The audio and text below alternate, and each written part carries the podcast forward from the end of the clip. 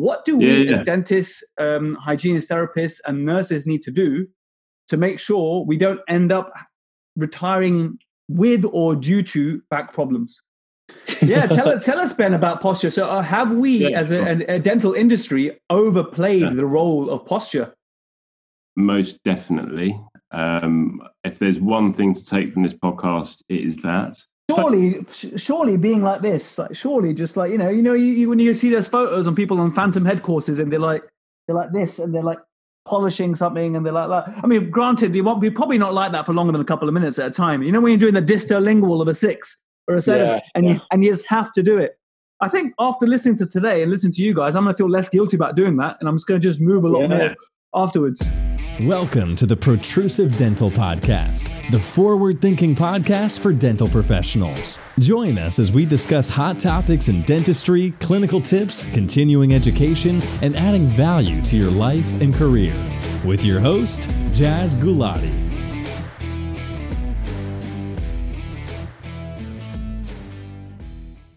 Hi, guys, it's Jazz again. I want to ask you a question. How much money do we spend as a profession on our practices, on our chairs, on the service and maintenance of our equipment, on scanners, handpieces, and generally just making sure that we have our favorite kit available. What is the most valuable piece of equipment, or maybe not equipment, but most valuable asset in your practice? It is your health, your hands, your mental health, your physical health. And of course, when you consider that 94% of dentists will retire with backache, and apparently 100% of nurses will retire with backache, it makes you really wonder about our priorities. Do we actually look after our health as much as we should be? And combine that with a stressful position, with a sort of confined environment and the different postures that we have to adapt. Now, I mentioned postures, but one of the most profound things about this podcast episode is that I learned that actually the posture is really overrated in dentistry. I could not believe it. You'll, you'll hear my reactions through the podcast. This podcast episode is done with two physiotherapists, Sam and Ben. Sam is actually a physiotherapist turned dentist, so he can give us the view from sort of both sides of the profession, physio and dentistry. So this is a quite a unique episode, if you like. Uh, I picked up quite a few nuggets about my own personal health. The protrusive dental pearl I want to give you today is a, a, reading list. Ben actually shared one of his favorite books in the episode, and the book is called Why We Sleep. Uh, and so that got me thinking, and I, and I, had a few messages from people asking about my reading list after I'd mentioned uh, those Brian Tracy uh, uh books on a few episodes ago. So basically, I've uh, put together a little book list. You can find that on the website protrusive.co.uk forward slash books and you can access that. I'm to stick it on the Protrusive Dental Community Facebook group as well. So I'm to just my basic recommended books that I've read. I'm very much a, a, disclaimer is that the books that I put on there are very much my own taste, and the kind of books I'm into is self-help, self-development, productivity, social sciences, Think, you know, things like Malcolm Gladwell, for example. So those kind of books I'm into. Also, personal finance. I've got two personal finance books on there as well, which is, you know, what a time during COVID to consider think something reading into something like that. How to actually learn about looking after your personal finances. Is something I've taken interest in the last couple of years. Uh, I've got that on the protrusive.co.uk website forward slash books, and uh, we're going to jump straight to the episode. I'll catch you in the outro. Guys, we'll just um, dive right in, as I say, and we'll, we'll start the Protrusive Dental podcast. Guys, those who are listening, uh, I haven't met Sam, and I certainly haven't uh, met or emailed Ben before, but uh, we're having the first ever Protrusive three way. Excellent. Wow, yeah, that's uh, I've got that's these, big. Uh, that's big. so uh, start with Sam. Sam, tell us about your because uh, we started connected by email. You, you, have been listening to the podcast, and uh, I think you can add some great value to the listeners today. Tell the listeners about your background in terms of you know your dentistry but before your dentistry which makes you in a position to be able to talk about the sort of things that we'll be talking about today? Yeah so i uh, i qualified uh, from king's in 2015 then i worked as a locum physiotherapist in the northwest and that's where i got good interest in musculoskeletal physio. Then after that i decided that i wanted to do dentistry so i what was on the dentistry course on the four year program. And then while I was there, I was an associate for uh, a private company where I saw NHS private patients. I was also the physiotherapist for Merseyside Fire and Rescue and the Philharmonic Orchestra, so lots of perks there. Wow, very nice. and then, um, but I found that when I was working, I was seeing a lot of dentists, and I was also seeing a lot of um, a lot of students as well, and that's what kind of got me me interested in. You know, why is dentistry such a high risk profession for you know lower back pain, neck pain, and that was what the majority of it that was coming in was lower back, neck pain, upper back pain. And I also found that when I was going on placements as well, I'd ask, uh, um, you know, the principals, you know, why do you work, you know, why do you only work four days a week or why do you work reduced hours? And most of them would say, oh, it's because of my back pain or it's because of my neck pain. So it does have quite large impacts on dentist life, I found. Absolutely. And I mean, you, you said so you, you qualified 2015. That was not in dentistry though, right? Or was it? that was in physiotherapy. So then I qualified dentistry last year. Amazing. Uh, and then when you were doing your locum, that was a locum physiotherapist, right?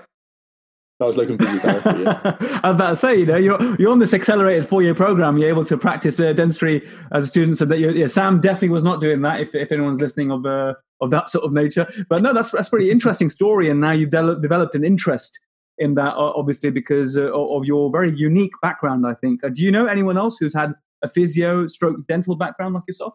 Well, I was speaking to Ben about this just before, but um, I actually know.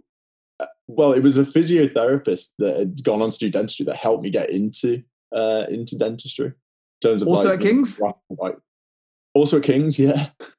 cool, very yeah. very good. So it's, it's good to have that four year program actually, which, which which helps I think just to to shorten the you know the five year degree. Ben, tell us about yourself. Your your background, I believe, is in uh, musculoskeletal pain. Yeah, absolutely. I mean, well, before I introduce myself, Jazz, I just want to say huge thanks for having us me on the podcast. Really. Um, also, uh, I really appreciate what you're doing for dentists here. I think um, like it's really important us clinicians, you know, whether it's dentists, physios, doctors, you know, it's really important that we stay current, that we stay uh, evidence based, and that and that we're learning all the time. So um, yeah, kudos to you for putting putting this on. Really, um, I must say that you know I probably wouldn't be the clinician I am today without without without podcasts. I mean, shout out to uh, the physio podcasts out there. So there's Choose Health, uh, there's a NAF Physio podcast, there's Physio Edge, uh, there's Strength Physio, and honestly, without that their input, I wouldn't be the clinician I am today. Certainly. So I, I actually so, listened um, to one of the the physio podcasts. Uh, Sam, I oh, think, yeah. Sam, I think it was Physio Edge, right? You sent me an episode. Yeah, yeah, yeah. Yeah, was it with yeah. David Pope? I think it was. Yeah. Sam, honestly. It, if I was a if if I was a patient, I would want David Pope to be my physio. He he just sounds like the nicest man, but you'd want to tell him about your pain. You'd want to because and he's got this really soft Australian accent. And as I say, if if I could pick a physio, it'd be him every day. It was a very good and smooth listen, and uh, it, it, was great yeah. to open my eyes to, to, to that world. You know, so tell us about um, how, how do you two know each other? So we qualified uh, from Kings together. So um, so we went right the way through physio school in a sense, and then, um, right. then we've just yeah. kept in contact ever since. So yeah. Um, so I didn't even I didn't even introduce myself, did I? Um, so yeah, um, let's go back to that bit. Sorry, mate, I went off track. Uh, no, so yeah, good, I'm good. Ben. I'm a uh, I'm a physio. Uh, been working in the NHS for a number of years. Um, currently, my role uh, I see a lot of GP referrals. So if you go to like uh, your GP with neck, back, shoulder, knee pain, you probably see someone like me. Um, my I'm doing work in pain management at the moment, which is slightly like a more specialist area. So um, essentially, um, it's for patients that have had pain for longer than six months. Um, and so it's become a little bit more ongoing, a bit more persistent. And the goal isn't necessarily to reduce their pain, but in fact to um, be more functional and live better with it. So we, it's not just exercise; it's stuff like sleep, stress, diet, medications, doing a setback plan, uh, thoughts, feelings, emotions. So it involves a bit of psychology training as well. So, um, so yeah, that's kind of my current area of work, and I think that's probably why uh, Sam reached out to me because um, you know it, it, as I say, uh, and what Sam said, it dental practitioners seem to be a high risk group.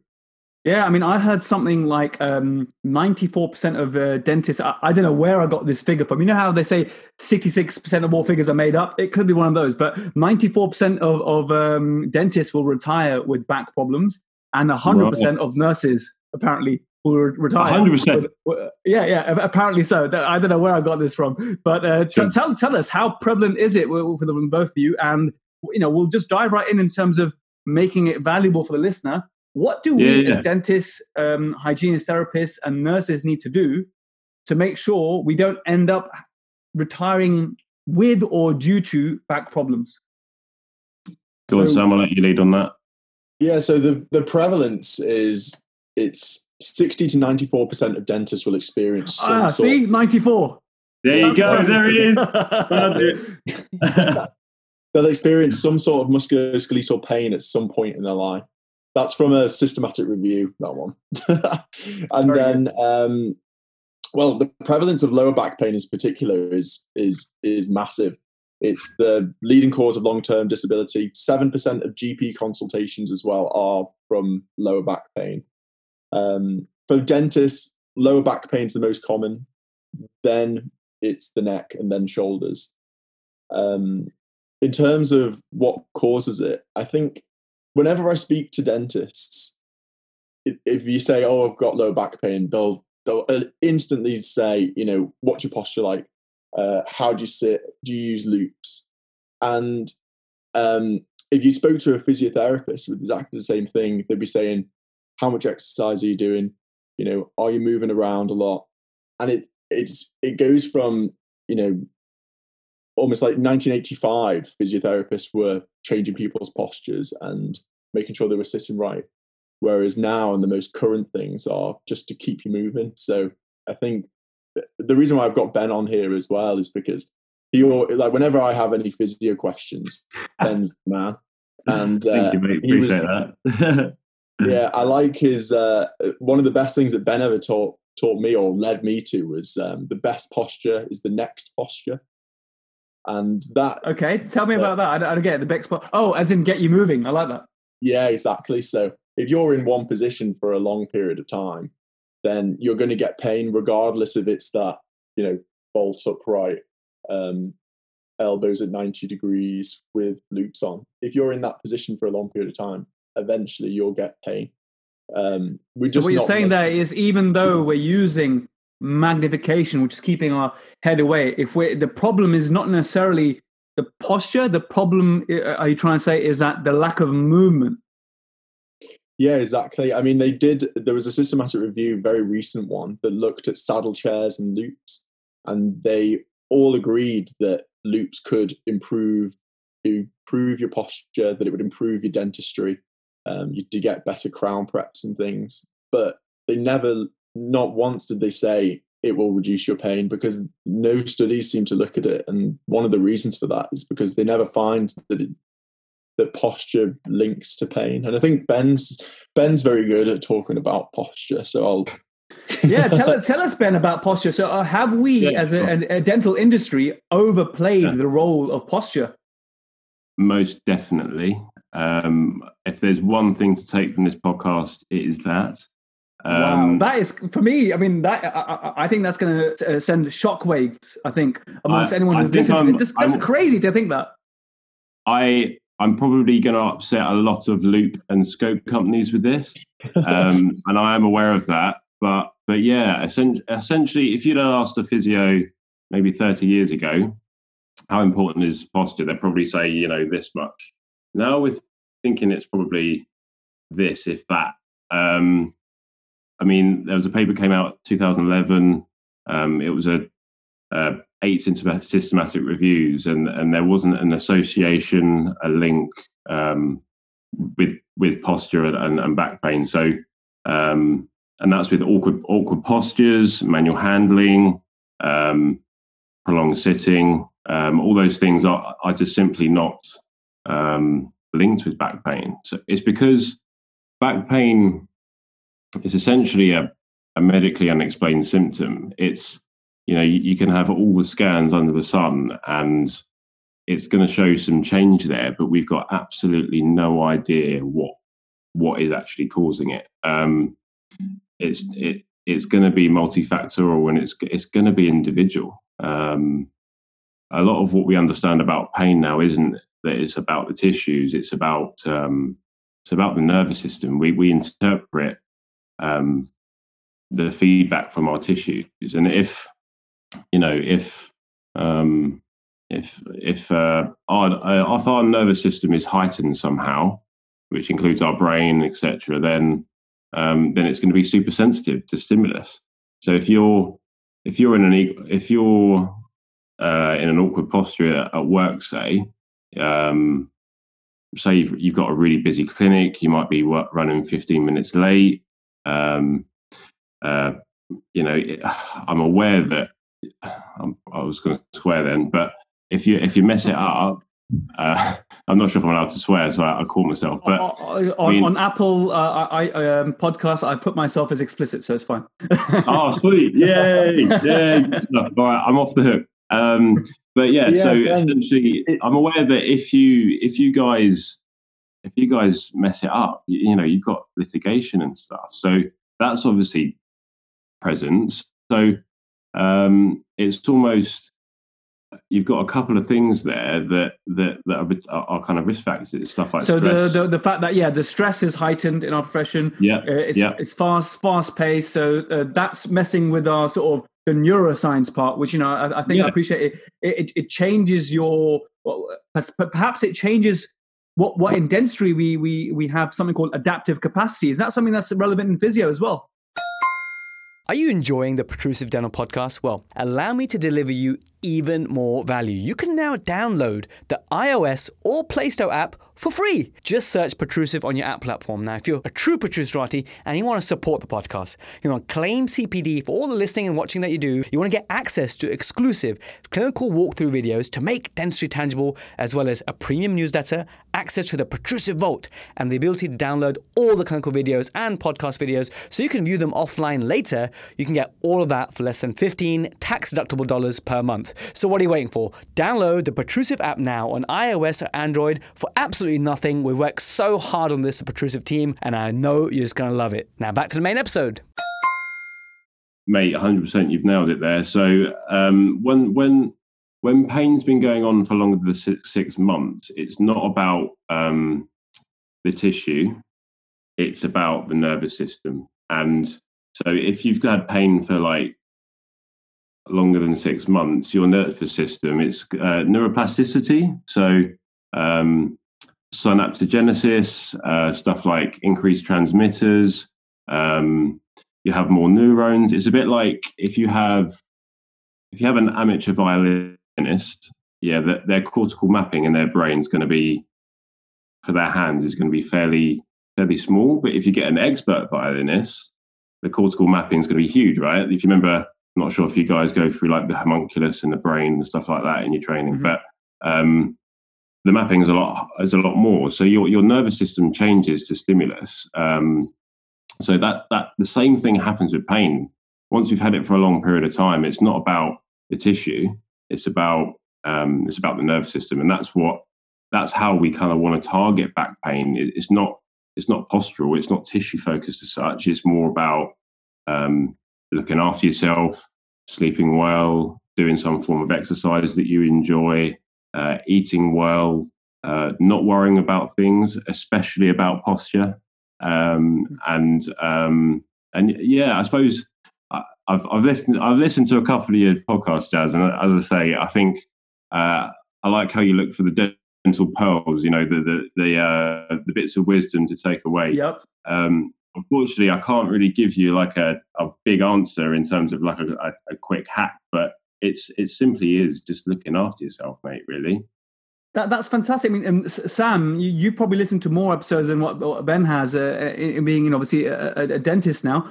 You, can you see the similarities in terms of what, what Ben's saying and what Barry Glassman says in terms of the, the role of occlusion and parafunction? Because uh, what, what I'm, everything you're saying is very, very much echoed by what Barry Barry's a Barry Glassman, uh, Ben, if you don't know, is a is an oral facial pain specialist right? Was he the so, one that spoke about bruxism on your communication in bruxism was it that that one? was no that was uh, episode 11 but he's also okay. of the similar camp they prescribe the similar appliances these um you know sure. anterior appliances but but but what barry glassman also says that it, it, it's very similar to what you guys saying so you guys say okay no it's not posture it's um it, it it's, it's and you also mentioned about you know neuroplasticity but in, in, yeah. in Barry uh, and his uh, sort of uh, philosophy, which I which I very much agree with, it it's not the bite. It's not the fact that the bite's messed up. It's the fact that we're para-functioning. It's our muscles, um, uh, uh, you know, uh, contracting um, purposelessly. That leads to all the tissue damage, and then also that pain becomes chronic, and then that become that changes the neuroplasticity. It was him who introduced me to that term neuroplasticity a few years ago. So I'm just drawing these parallels from what you're saying, and um, I'm always apologetic but yet not sorry at the same time to bring it always back to occlusion which is one of my favorite things to talk about but it, it's true yeah. um, sam what do you think about that i think that's really similar to um, tmj pain and how you you treat that and especially with bruxists because you've always got to take yes you have the physical symptoms of um, of bruxism which is the tooth damage and wear but then you've also got the psychological factors of you know they're not getting enough sleep at night or they've got children that it's really hard to look after or social problems where they're having problems at work or they haven't gotten you know access to hobbies that they used to like to do and things and just building on the stress. So i think really the main the main thing is you know in terms of from that but also linking it to back pain is that if you are feeling back pain is it because you know don't always think oh it's because of my posture or it's because of some sort of physical entity. Think about the social things that are going on in your life you know whether you know you're having lots of family problems your girlfriend's broken up with you you've and then like ben was saying before you know if you're running late and things like that you know all those things will impact on your back pain. And i think like the psychological and the social factors are probably you know probably the reason why you're getting the back pain rather than you'll always find that the back pain will be the worst when say you know you're running you know half an hour late and then your crown's not fit or you've got a screaming child in the in the chair that won't take the fluoride varnish. That's, but, um, that's so interesting you, yeah.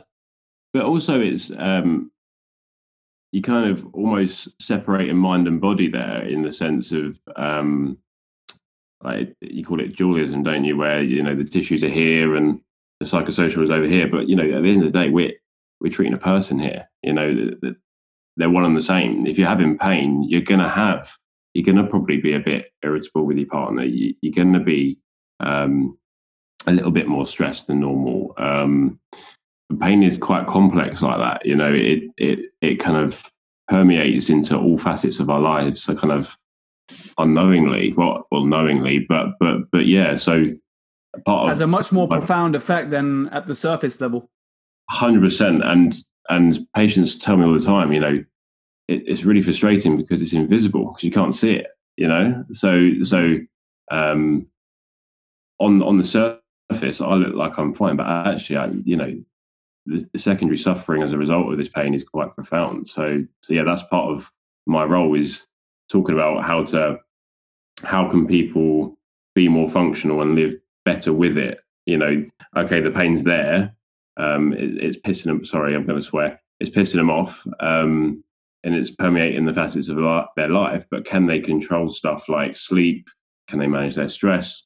Can they get a little bit more active? Can we give them a plan for when they do have a setback of their pain? So it's um it's a fairly holistic and comprehensive approach to their their management really rather than just a tissue mm-hmm. well both of you if you can just um, cover a couple of scenarios then is that dentist or hygienist or nurse who has not started maybe because they're early in their career started to show signs of, of back problems what advice can you give preventatively and then maybe a few minutes later you can then give some uh, advice to those who are now suffering, you know, dentists, nurses, therapists who are now suffering with pain. Um, is your advice essentially the same for both of them, or uh, c- can you tweak it to, to, to, to, to make it tailored to that individual under those circumstances? So, please, who would like to touch on that first?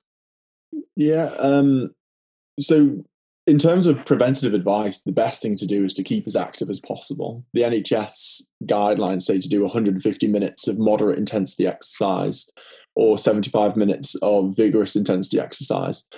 And, you know, a lot of people think, oh, I've got back pain, so I need to do planks or core or. But if you're running, swimming, doing an ex- any exercise that you enjoy, you're going to be improving all of those structures anyway. And um, a famous Aristotle quote is that excellence is not an act, it's a habit.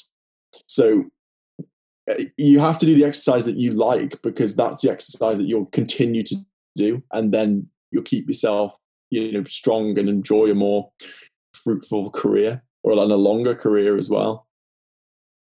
And then in terms of um, if say if uh, a hygienist or a dentist were to get in pain, I think Ben's probably the best for for this. Yeah, that's a, that's a good way. So Sam, you've covered the prevention, uh, some th- tips about prevention, doing exercise, and the importance of that. So so Ben, now we have the the dentist, hygienist, therapist, or whoever who is now suffering with lower back pain, and they think, oh yes, because I'm a dentist, I'm like this all day long. They might then buy a microscope for their practice, and they might still say, actually no, I'm still suffering and they might come and see someone like you, what would you do? What would you advise? Yeah, I think um, I suppose it kind of depends on the individual and how long they've had it. But I suppose it's if if it's been suffering for a long time, I think um, the first the first thing is to get a good physio. Um, there's there's a lot of kind of non um, evidence based kind of care out there um, and you want to be seeing a physio that is evidence based, is current. Um, there's a movement in the MSK profession at the moment called uh, MSK Reform and the big R's, and essentially we're trying to lobby like government and our governing body to to, to improve the standard of practice and to get us better regulated. But but yeah, seeing seeing a really good physio because it's really difficult to do on your own. Pain is a is a tough thing to, to manage, and it's a it's a tough old beast. So getting a good um, physio would probably be a good start. But mm-hmm. um, I think um, with back pain, neck pain, etc., it's doing some form of movement, and that's going to be quite scary um, because when you're in pain, you should rest, right? No, it's actually the flip side. You you need to move more, and and you, you're not going to be making your back pain any worse by moving with pain, uh, as long as you can tolerate it. Um, pain doesn't always mean damage. Um, a good example is um, I'll get my examples out here, but uh, a hangnail, uh, paper cut, stubbing your toe, um, you know, um, treading on a Lego. All these things are super duper painful. Um, how much damage is there? Mm. It's not proportional to the pain, yeah. It's not. It's, it's a very unreliable message of, of, of tissue damage, and um, people around you will say, "No, you shouldn't be doing that because you're pain." But actually, you should be because that's going to desensitize your nervous system. It's going to give you the confidence to to move uh, to move more, which is going to help your condition. So, yeah, pain doesn't always mean damage. Um, and find so find the level of activity that you can do that you can tolerate and slowly slowly slowly build it up over a period of time is um, pilates um, what, supposed to be a good one pilates it's a very popular one um, the reason it's popular is it's quite low level and it's very social so i mean you could do that in, in any class really essentially a paper came out in like the 80s that um, uh, it suggested a link between core stability and back pain. And physios at the time went absolutely bananas about it. And there's and that's why today you see so many Pilates classes. Since since it was only one paper, so since it has been debunked, um, and it's also um, like like Sam was saying, it's it's just important to do any form of exercise, no matter what it is, Pilates, swimming, um, running classes, uh, yoga, whatever, really.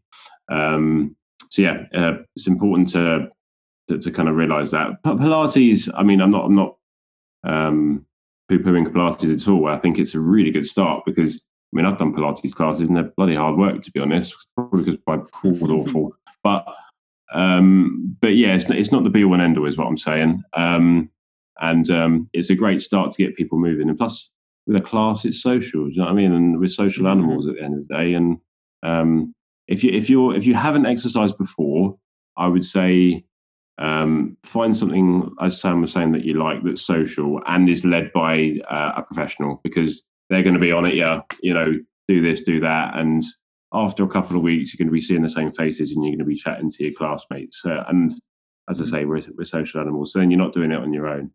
Yeah, yeah. No, another initiative is is park run. I love park run at the moment. Um, get to your local park and, and run for free in the community. What a great idea!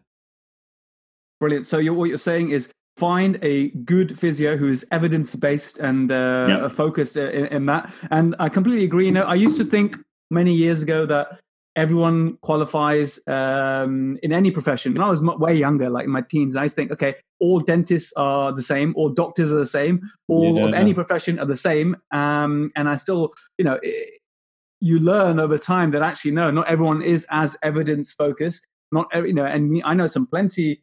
Well, let's not go into that. I'm not going to give any examples, but yeah, Uh, I think you know where I was heading there, but uh, yeah, I did. I do. Um, so if I if I dive in by the with non evidence based stuff, I think that would probably be a good shout. So um, stuff like um, uh, manual therapy. Uh, I mean, it, it does have some evidence, but it's very short term. So stuff like um, like massage. So massage is a really popular one. Um, the way it works isn't how people think. It doesn't uh, change your muscles at all because there's no friction, right? So when you when you rub the skin, you, I mean, you could rub it all day, every day. You know, you're not going to change the muscles um, in terms of their health. But what it will do, because you're getting a massage, it's going to release the body's natural painkillers, desensitizing that nervous system for. If it's a crap massage, a couple of hours, is a good massage, you know, a week, two weeks. Um, so, so yeah, that's, that's not going to be good for long term management of, of, of, your back or neck pain. Um, I'd probably put uh, mobilizations and manipulations in there as well. Um, so that there, some people might have had those before, where people were treating joints, getting a click, that kind of thing. Um, the effects of those are fairly short term as well. So okay if it, if it, if you're looking for short term relief, but not for long term relief um, and stuff about like uh, biomechanics and um, getting insoles and stuff like that. Uh, you know, the evidence for that is is kind of fairly low. Uh, acupuncture is another one, uh, and it, uh, acupuncture has been taken off the back pain guidance for the NHS, the NICE guidance, um, because wow uh, versus placebo, it's it's um, and sham, it's it has equal effect. Same with ultrasound. Mm-hmm. So if if any if your physio starts getting those kind of treatments out, you probably want to question whether um, they're the physio for you, basically. That is really, really good, useful insight. Honestly, like you know, you, you don't get this sort of insight in terms of what's a good physio, what's not. And I think by yeah. giving that information that you did will help a lot of dentists who may already be seeing a physio thinking, actually, is this really working or not? Um, Sam, can I ask you a couple of questions in terms of, you know, obviously your, your, you're um, full time dentist at the moment? Yeah, so I'm uh, I'm in my foundation year at the moment. Yeah. How how, how you finding it? Where whereabouts are you doing that? Very good. I'm in um, I'm in the Wirral actually at the moment, which is just near Liverpool, as you can probably tell from my accent. yeah, I, I, I, was in the Wirral actually this weekend. I wish I wish I'd known. I would have uh, invited you to to do this in, in person. But and this is probably the best coronavirus situation actually uh, doing it yeah, good job. So that's probably good. Um, but yeah, but even at the even at the practice I've been at, I'd say I've given advice or even treated every single person in the practice now. So. physiotherapy, but back physiotherapy. Yeah, well, you know, you've got an added skill set. What, what I want to ask you is, as a, a wet finger dentist now, can you tell us some things that we could be doing at work? So obviously Ben's covered very nicely about physios and the role of movement. What can we do? What can we do while we're at work, nine to five, to help the cause? Uh, and also, one question I really want to get in there is that is there any evidence that, well, probably not any evidence because it's probably never been studied, but doing checkups while you're standing up. I heard, oh yeah, that's supposed to be good, but then that's really relating to the posture theory, right? But uh, you tell me. So what what I use loupes all the time, and I do find that helps. But when I'm doing my examinations and things, I'm never in one position. So at university, a lot of the time they always tell you to, you know, to sit down and to make sure you know you're in a good position. You stay in that one position. Uh, but I remember I'm going to name drop, but I remember Ian Dunn came round and he's great. Uh, he's one of the Perio guys, and he was saying, you know, you've got to keep moving around your patient to be able to do the best dentistry, and that's that's really true, and that's you know, if you're moving around the patient, even when you're doing a checkup or or anything, that's absolutely great.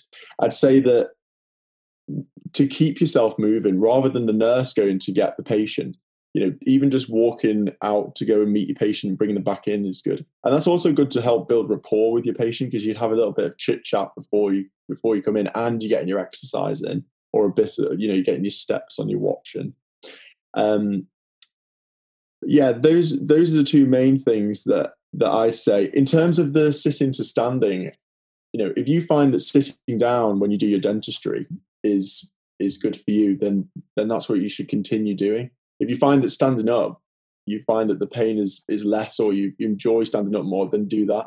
Um, to keep yourself moving, sometimes it's good to have every every other patient you could stand up because if you stand up, you end up putting more um, more pressure on your back, whereas when you sat down, you put more pressure on your upper back. Um, but everybody sits different, and and it's really an individual approach that you have to take. This is why, in terms of posture, um, you know, it's it's easy to to prescribe posture because there's, there's just a one size fits all. When really, it's a one size fits no one. That's really interesting. One thing that reminded me of is that in every single practice I've ever been to, there's that everyone's got that same poster the BDA poster, and tells you about all these stretches you have to do in between your patients that that might help. So the role of stretching is it uh, is it overplayed or is it is stretching good for preventing back pain? Um, I could go on that one, Sam, if that's all right. Um, so yeah, stre- stretching is an interesting one actually. Um, so there's a bit of a debate in the research in terms of what it does. Um, um, we used to think it changes tissue length, right? So if you stretch, you know, the, the muscle, it increases in sarcomeres in series, so you get a longer muscle. So then um, when you stretch, it's, um, you know, it's, yeah, you, you get more range basically.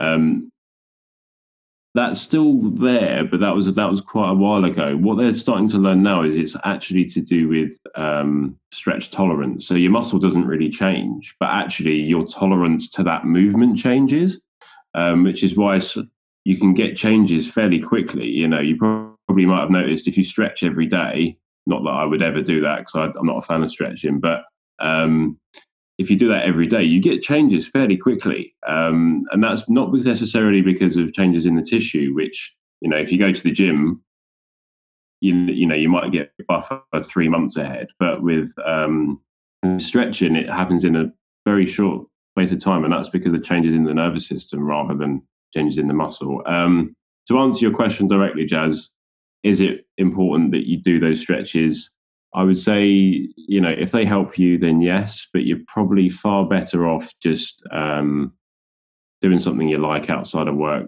Um, Who has time to do all those stretches between patients as well? Yeah, God, you guys are busy enough. You don't want to put like an extra thing on your plate, man. Don't, but don't do that.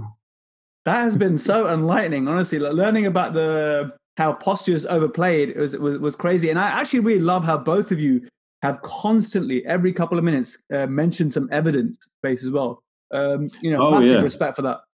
No, fair play. I think, as like I said in the in the um at the start, like it's it's important we are current and evidence based. Um, otherwise, that's how we deliver the best care for our patients. I mean, you, you guys must notice it in dentistry. You know, it changes every five or ten years. So if you're if you're not up to date, then um, you know, uh, well, the stretch example was a great example. You know, we've kind of flipped it on its head completely there, and and and posture. I'm, I'm still example. mind blown about posture. Honestly, I, I this, this is gonna. Uh, I don't know. Maybe uh, Sam, do you think uh, everyone's gonna be surprised listening to this, or am I just late to the party and I didn't I didn't know? Yeah, I've given some presentations at Liverpool University to all the lecturers, and it, it was a shock to them. it does blow. Like I was speaking to like some of the professors, and like even sometimes you, you hear like as I'm giving the lecture, you hear people gasp as you say. but it doesn't. The, it doesn't. It doesn't matter because you see everybody looking at each other as you get into it, and they're like, "Oh yeah, he's going to talk about how I've got to sit right." And then the next minute you say, "Oh, you, it doesn't matter," and everybody's shocked. So yeah. that's really cool. That's really cool. But it's interesting because um, there there was a paper that uh, uh, that me and Sam went through. It was um, it was uh, they got this thing called biofeedback in English. It's where they um, uh, they, they, it basically shocks you to put you in a good position um, if you, if you're not in a good position, um, mm-hmm. and uh, it made people's pain worse. So, wow. In fact, you know, there's evidence that focusing on posture too much actually makes it worse, and it, it makes sense, right? So, if pain is perceived in the nervous system, and you're thinking about your posture all the time, you're like you, you're in a, a position, whatever position you're in, and you're like, oh shit, I need to. Uh, so you're thinking about it, you're re-registering those messages, uh, you're getting those neurons firing by thinking about it. So actually, you just you just need to change your position for symptom relief and and and do all those bits I mentioned outside of work. So it's I say the same thing to the people who overcomplicate and my patients who think too much about their bite or think too much about the position of their tongue. You know, just relax and and and, and you know, uh, it's the same thing. People who focus too much about their posture, people who focus too much on the position of their anatomy and their bite and stuff. I was drawing yeah. parallels in my head as you said that. Um, I think one of one of the facts that I quite like getting in um, is that for the last eighty four thousand generations of Homo sapien, we've been walking or running for ten miles a day. For the last few generations, the average uh, amount of walking or running is less than a kilometer a day.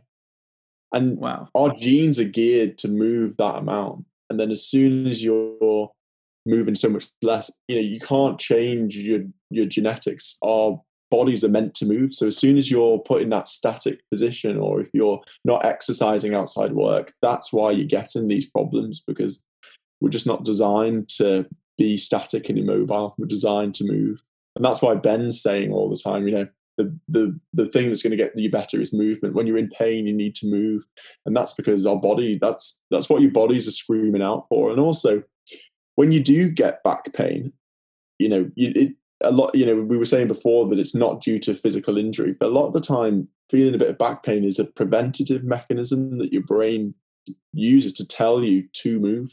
And soon, and and uh, you know, dentists will say, "Oh, what position should I move in?" But we, me and Ben were speaking the other night, and we were saying that it's okay to slouch. If you find that slouching is comfortable, then perform your dentistry in a in a slouched position, and then yeah. you know, eventually over time, like we said, if you're in one position for a long period of time, you're most likely going to get pain.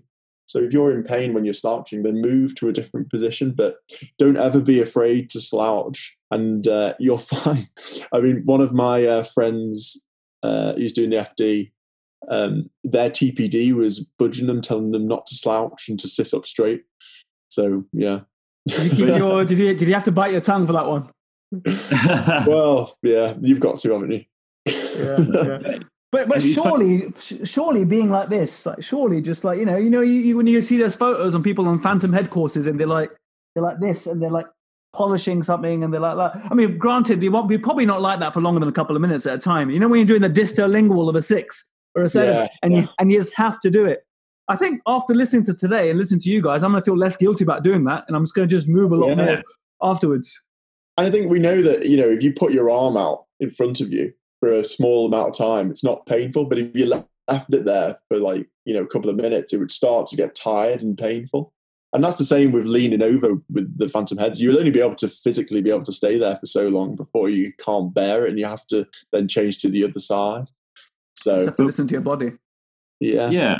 I mean, we've talked a lot about um, movement here, and and you know, I suppose that when we talk about movement, we refer to the tissues. I think if if we zoom out as well, like um, it's important we look after ourselves. Like um, exercise is, is a component of that, but you've got to also focus on stuff like sleep. I mean, if um, if any you guys are, are science geeks, so you'll definitely. Um, I mean, I know that Sam's read it, but if you ever read uh, Why We Sleep by Matthew Walker. It's an absolute blockbuster. Honestly, it's like the forgotten pillar of medicine, in my opinion. So, so yeah, getting a good night's sleeping is really, really important. Um, you know, managing your stress. However, however, that's the very tough thing to do, but but trying to mitigate that as best possible. Um, eating well, um, and and yeah, just um, all those things. As you might have come across um, uh, Dr. Rangan Chatterjee, who was on the telly, GP at home. Um, he talks about the four pillars of, of medicine, which are lifestyle medicine, and that is exercise, diet, uh, sleep, and um, and being more relaxed and less stressed. And most people are missing one or two of those. So if, if whatever the low hanging fruit is the one of those that that you feel like you could probably address, because um, at the end of the day, we're with healthcare professionals and we're clinicians, and we need to look after ourselves, and we can look after others. You know, um, clinician self care is quite a big thing at the moment. So, um, so yeah, just sometimes it's it's. I mean, we've all done it. We just get caught up in work too much, and we we take a lot on. We got family, we got kids, we got all these responsibilities, and sometimes it, you got to kind of take a step back and think, right, what, what can I do to look after myself? And and, that, and that's that's going to modulate the nervous system, which is going to help with your back pain. I'm definitely going to download the book, uh, Why We Sleep. I'm, I'm, gonna, I'm definitely going to download that book, Why We Sleep, and I'm definitely going to download it for another reasons because uh, Ben, you, you you got all these books behind you, but I am certain you're someone who's read these books. So uh, that's a that's that's a message I got today. Uh, yeah, I mean, I um, I don't profess to be uh, uh, like a. I don't have any investment in Matthew Walker's books or, or whatever, but I feel like I should. there must be at least ten people that have picked it up off the back of. I think about five hundred people will purchase this uh, now that you recommended it. So I, I um... need to, I, I, let I need to let Matthew Walker know. I did I did tweet him, but he didn't tweet me. Excellent, Sam. So, sorry, Sam, you're going to say something there. Yeah, I was going to say, me and Ben were speaking the other day, and we were saying, you know, why are why do you dent, why do dentists have such a high risk of getting back pain, neck pain, and all these other pains? You know, it's you know we've already said that it's not to do with posture and things. So we were saying that the one thing that dentists have that most other you know most other professions don't have is the amount of stress that we're under. And I think a lot of dentists work you know work alone which and at the moment i think it is changing where dentists are talking to each other a lot more and it's great that like in foundation year you you every week you're with colleagues and you speak about different things that go on that go on and i think that's probably the most important thing um, to prevent back pain and, and general well-being is to listen to things like headspace calm to um, you know to even meditate and just try and stay stress free that way. But another way is, you know, keeping really social and joining things. I think you've gone on quite a few times about dental tubules, which I think is really good, and connecting people and going to as many conferences and courses as possible so that you can interact with different dentists so that you know that you're not alone when you get your first complaint letter or when that dreaded GDC letter comes through your door or if it ever comes through your door. It's so true, man. I was on. Um, I mean, I know Ben had listened to episode eleven, communicating with Bruxes, but Barry Oulton, he also done. Uh, he also does communication courses for dentists. And when I went on his course, I learned that seventeen percent, according to a survey, of dentists had considered taking their life at one stage. So that wow. just reflects. Yeah, it's crazy, Ben. I mean, it, it, just, it just reflects the stress that we do have in our profession. But I think you two, the way you've covered it today, have debunked a lot of uh, myths that are out there, uh, which really, really shocked me, honestly. And I've learned so much um, from that. Is there anything, any final comments you'd like to add? Uh, you first, Sam. Yeah. So, well, we've um, we really want to promote kind of um, self help and strategies for dentists, and we, me and Ben, are, at the moment, are currently putting forward something called the Tooth Physio, which is on Twitter and Instagram at the moment. And we're thinking, or we're going to see whether we can try and put a course together as well, where we can go through case studies and um, go through exercises and different things like that that can help specifically aimed at dentists to help dentists. Um, but I think the the main the main things to take away from today would be that the back is really really strong tons of muscles, ligaments, fascia that protect it. The the reason why it's painful won't be to do with posture. It'll be because of other psychosocial factors that are going on in your life as well. Um, and that if you are in pain, that the road to recovery is never a, a positive correlation. It's always got pitfalls and things. But if you are in any worry about your back pain, the best thing to do is to seek help from, uh, like Ben said, an evidence based healthcare professional and to go from it that way. And they'll be able to give you uh, self management strategies and help to manage the pain, get you back to activity faster. And I'll give you a paced exercise program that you can work with to, to get you back to activity and get you back working as well. That would be the messages I'd give. Can I just intervene, Ben, before you go? Is that uh, yeah, on the yeah. last episode um, that I just published the other day?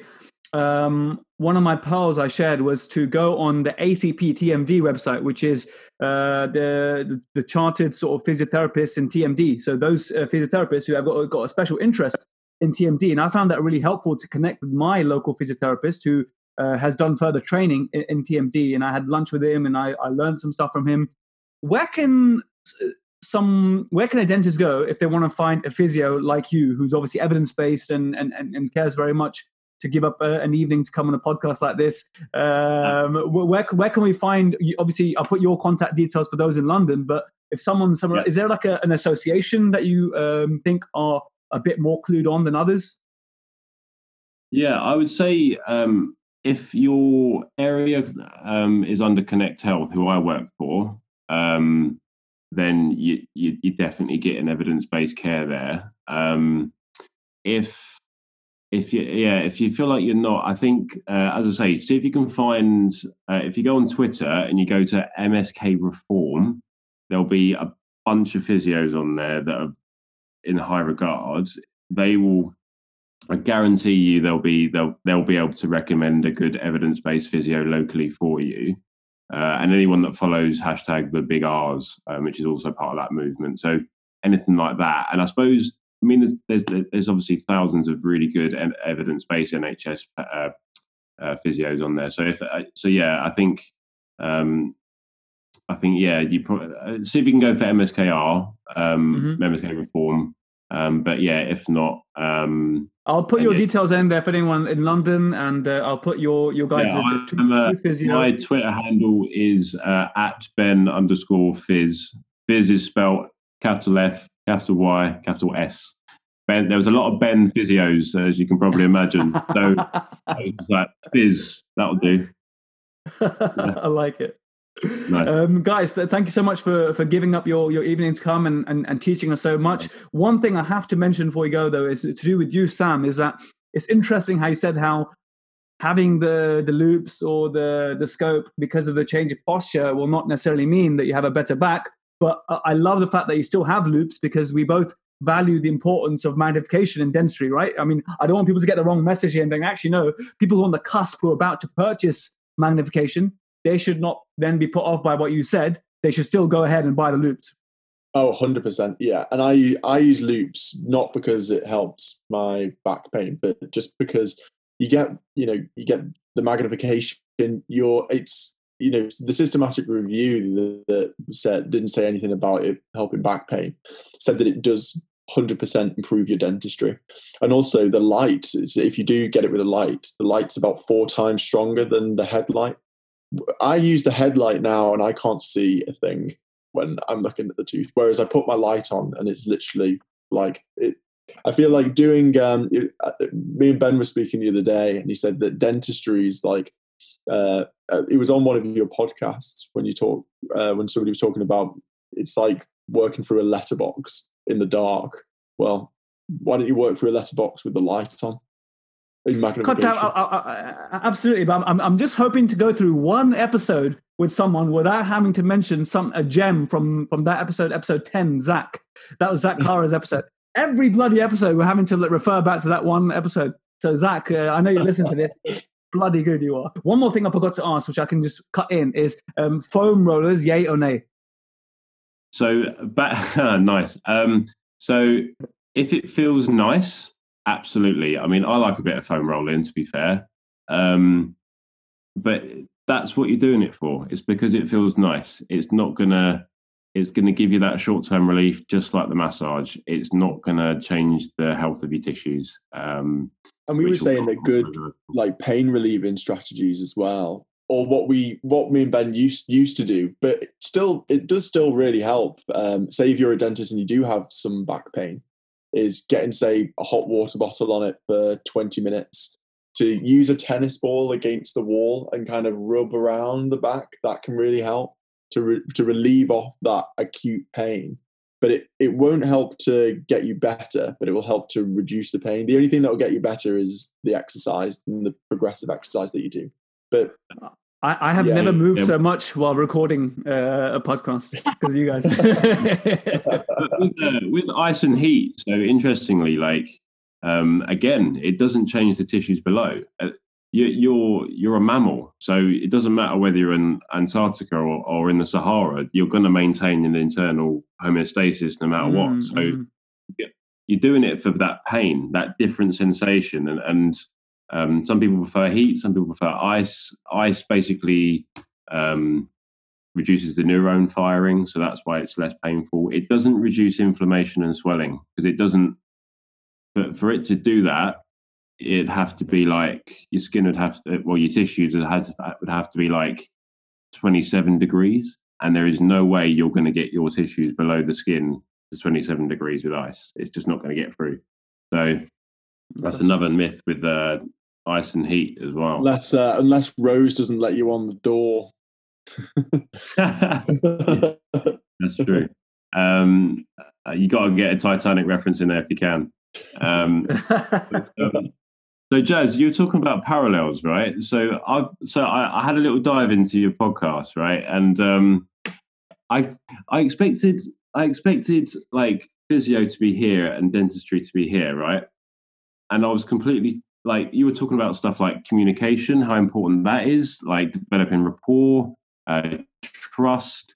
Um, when you, when you're getting patients to self manage with like brushing their teeth, flossing, um, changing diet, stuff like that. I mean that's lit. I'm I'm basically an exercise salesman, right? So mm-hmm. so like I was I was quite amazed at how actually um, two different professions um, working in different kind of areas are, are we, yeah we, we we're promoting the same kind of thing being um, uh, being trustworthy being honest uh, coming up with a um, a shared decision with the patient, you know, informed consent, you know, going through their options and um, the risk versus benefit analysis of this, that, and the other. And I, I just blew me away. I just thought that actually, yeah, we're actually very much the same. I think so. When I listened to that physio edge, when I also uh, thought thought a bit that. I mean, that went in depth about some physio aspects, which I didn't uh, uh, understand about certain techniques. But yeah, in terms of the overall themes, trying to be evidence based and trying to uh, you know, essentially it's healthcare. So yeah, it was it was very interesting. Yeah, and like um, Zach Kara, yeah, like you say, you, you, mentioned him. That was yeah, some of the stuff he was mentioning. I, I think I took a, a couple of bits. I think you mentioned about a late patient, about how to um, address that. How to how to address how the reception yeah. so to yeah, that was a gem. Honestly, that episode is still one of the you know the the the gems the, the number of gems per sentence uh, factor uh, is phenomenal from that one. So it's just credit to Zach. But uh, but guys, thank you so much for coming on. I'll put all your uh, Twitter handles and Instagram handles on so people can follow the advice that you're giving. And uh, yeah, really, really appreciate you coming on. No worries, man. Have a good evening.